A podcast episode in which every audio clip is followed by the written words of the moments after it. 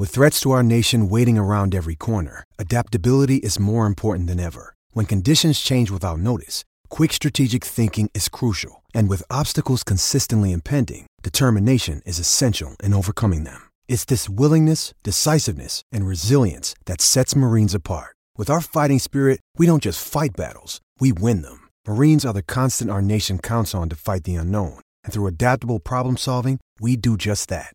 Learn more at marines.com. Welcome back to the program. Open line number 1300 01 1170. We'll speak to Tommy Harley very shortly. He is the Swans CEO. He's a two time Geelong Premiership winning captain. Just before we get to that, speaking of Laurie Lawrence, I went to a corporate lunch many years ago and Laurie was a keynote speaker. Unbelievable speech. John Eales also spoke at the lunch and was equally inspiring and an amazing public speaker. Eales Muzz, yeah, I reckon they be excellent, those two. I know Tommy Harley would be as well. As I said, Swan CEO. Uh, we're officially in the post Buddy Franklin era. We've got a new executive general manager of football, and we've got an AFLW side that couldn't win a game last year. And now they're into the second week of the semi final. So we thought we'd have a chat to the Swan CEO. G'day, Tom. Hello, Jimmy. How are you?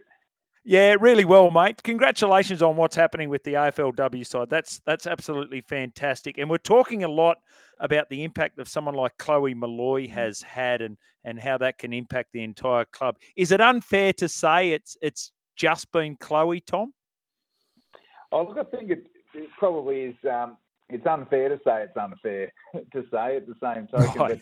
But um, you know, we've we've had we've had a, uh, a, number of players come through in the last um, uh, since last season, but importantly, the squad that we started to build last year has evolved and got stronger and fitter and a year older and the like. But in saying all of that, um, Chloe's uh, impact on on our club and therefore by extension the code here in Sydney has been profound. And you know, I was only reflecting. I was up on the Gold Coast on the weekend, and um, your listeners may have seen a goal that she kicked and then a hand gesture of two, four, six, eight. And I was thinking to myself, how do you even do that? Um, but she's um, she's, she's positively impacting our footy club and future generations of young girls to play our great game. So uh, no, not, not, unfair. She's uh, she's been a, an absolute marvel for us. So the other impact she's had too, Tom, and that is uh, well done the Sydney Swans again. Uh, highest average home crowd numbers for the AFLW, and and a lot. I, I, was watching on a Saturday afternoon, and there's Henson. Park, and yes, the footy's the great attraction, but I was thinking to myself at the time, what a great place to take the family to watch the footy, and then absorb everything mm. else. So that's been a, a, another positive move from the club as well. Yeah, it really has. We, have averaged just under 5,000 to our games, and um, save for the Crows, who, uh, who've been probably the the, um, the best performed club since the competition started eight years ago, and they had a had a, had a showdown or a derby, if you like, to open their season. Um, they got shy of ten, just shy of ten thousand. But take that crowd out, and we're comfortably um, we're almost we're almost two times the next average crowd in the competition, and and uh, we have the great fortune of playing a couple of home games at North Sydney. So it's a very hyper local approach. Um, yep. Uh, and then also Henson Park, where uh, you know when you never, as our one of our uh, executives here said, you're never too big to do a letter drop, and um, part of our uh, strategy was to really engage the uh, the inner west uh, community, um, uh, Marrickville in particular, where Henson Park is, and and create a vibe, as the young people say, Jimmy. Um, and so the footy on the on the pitch is good, um, and the craft beers and the hill uh, taste pretty good as well. So it was a, it's it's been a fantastic season off the field for our W team as well on the back of what Chloe has done, and, and you've enunciated that further there, Tom, um, we gave us our talk topic for today, and that was, you know, around those players who walk into clubs and they immediately change what's happening. I'm looking at the 2007 Premiership winning side that you captained for Geelong, and I'm like, well, there's about four guys there that, you know, all time greats of the club, maybe all time greats of, of the AFL as well. Was there any one person in your career that you looked at, and it might have been in your administrative career that you looked at and yeah. said, well, this person's having a profound positive impact on the club? Yeah, well, I mean, I mean, Lance Franklin's the obvious one um, in terms of his ability to um, transcend. It's, it's, I guess the key is transcending just the club that you play for and the supporter base of that club, and, and Buddy clearly was one of those. Um, uh, I guess my time at Geelong, um, Gary Ablett was that for the Cats. He was uh, you know, not only did he have the same name as, but it was the son of arguably the greatest player of all time. Um, yeah. And I know speaking to pl- supporters of other clubs would say, geez, I just want to go to the footy and watch Gazza play. Um, I think Dusty Martin's done that um, for the Tigers, and um, and uh, you know our rivals down the road, WS. I reckon Toby Greene does that. Um, you know he's he's one yeah. of those players that can really bring bums on seats. So that ability to um, as a neutral supporter, or even even more so, a rival supporter to look at and go, geez, I tell you what, I wouldn't mind him or her on my team, um, and sit back and marvel. A bit harder when they rip the rip the heart out of your team time and time again, but um, uh, that's what makes sport great, isn't it? And and and so great to now see that um, uh, unfold in front of our eyes with uh, AFLW, and and um, I've got no doubt that the AFLW um, eyes will all be on Chloe Molloy on Saturday night when we take on the Crows. Actually, you know what? I reckon the Swans did that back in the 1990s uh, when Plugger Lockett used to come up here. Yeah. I reckon he kicked, kicked 12 goals on Sydney. And so they said, yeah. you know, why resist him? Let's get him. well, he did. He actually, I shouldn't laugh, but he was playing for St Kilda in his final year and he kicked a, a bag of goals and absolutely ironed out a Sydney defender by the name of Peter Caven. Um, yes. And uh, and then uh, he was getting sledged by the great late Kenny Williams behind the goals at the SCG, and Plugger then uh, presented to drill one directly at him. Um, St Christ he missed, um, uh, but then uh, 12 months later we're we're we're, we're, we're singing for Plugger, so it can change, and um, yeah, that's I guess why we all love our sport.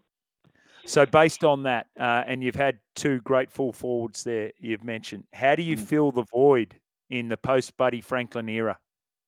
Yeah, it's really it's really interesting, and and you know I wasn't at the Swans at the time of the recruitment of of Plugger, and then followed by Barry Hall, and and even Lance Franklin was I joined after that. But I, I genuinely do believe that the um, the market up here has matured. We're another generation on from even Lance's recruitment, and um, I look at um, Errol Gulden as, uh, as he was the youngest Swan to win a club champion for almost a, half a decade, and he's a Sydney kid through and through, as is Nick Blakey and Callum Mills and Isaac Heaney. And so I think, you know, the, the fandom, if you like, is it's the next iteration where it's not the parachuted in superstar that brings the bums on seats. It's the local kid come good, you know, the, the kid who played for the Maroubra Saints in the junior league or up at Manly and now representing the Swans where, you know, I've got uh, three young kids myself, they can look um, out onto the SCG and say, you know, I could be like him or I could be like her. Um, I yeah. think that's the next evolution of our club. So um, no, I think we can we can we can do it from within. Uh, speaking of within, executive general manager, a new one, Leon Cameron, who of course mm. was formerly the, the coach of the GWS Giants. What's going on? You've let the fox in the Swan house here. what's what's Leon going to be doing? Yeah, so so Leon um, obviously was a ten year coach of the Giants and um, took the Giants to multiple final series, a grand final in uh, in in 2017, uh, 2019, I should say. Um, and when uh, when he parted ways with the Giants, um, we were very keen to have a conversation with him. And he, he's run our academy for the best part of the last 12 months. And you know, there's nothing in the game he hasn't seen. Um, and I guess the, the fact that he's been with us for the last 12 months, and our academy has 600, 700 uh, boys and girls, and uh, you know, it's a significant investment. So he's managing people and managing budgets and stakeholders and um, obviously, his footy uh, IQ is is off the charts to be a successful senior coach. So um, we decided to uh, to make an internal um, appointment. Um, our outgoing EGM, which is not until January, mind you, is Charlie Gardiner, who's been an unbelievable contributor to our football club and will continue to do so in a slightly different role, obviously down in Melbourne. So great that we've had the internal talent to be able to make that internal appointment. Uh, well, I think everyone's impressed with Leon and the way he goes about things, especially from a media perspective. Uh, lots mm. of people have positive things to say about Leon. Well, mate, great to have a chat. Thank you for the insight. Uh, we wish the AFLW side all the very. I think they're heading to Norwood, which is your old turf, right? I, I, did offer Jimmy. I said to the coach, "Look, if the girls want a little bit of uh, inside knowledge as to how to play the parade." Um, best to us someone who actually played well there, and that's not me. So uh, anyway, it'll be a, it'll be a great a great opportunity to, to advance through to hopefully another week. But um, we really appreciate the whole of Sydney town's support, and uh, and we love our girls. Yeah, absolutely. Uh, Saturday night, seven forty-five. The start to that one, uh, taking on, as you say, one of the best teams uh, ever in AFLW, the Adelaide Crows. Great to spend some time with you, Tom. Yeah, thanks, Jimmy. All the best, mate. Uh, Tom Harley there, the Swan CEO. So many good stories around what's happening uh, with them, in particular, their AFLW side. All right, let's go to the news. And after that, we're back with the Who Am I?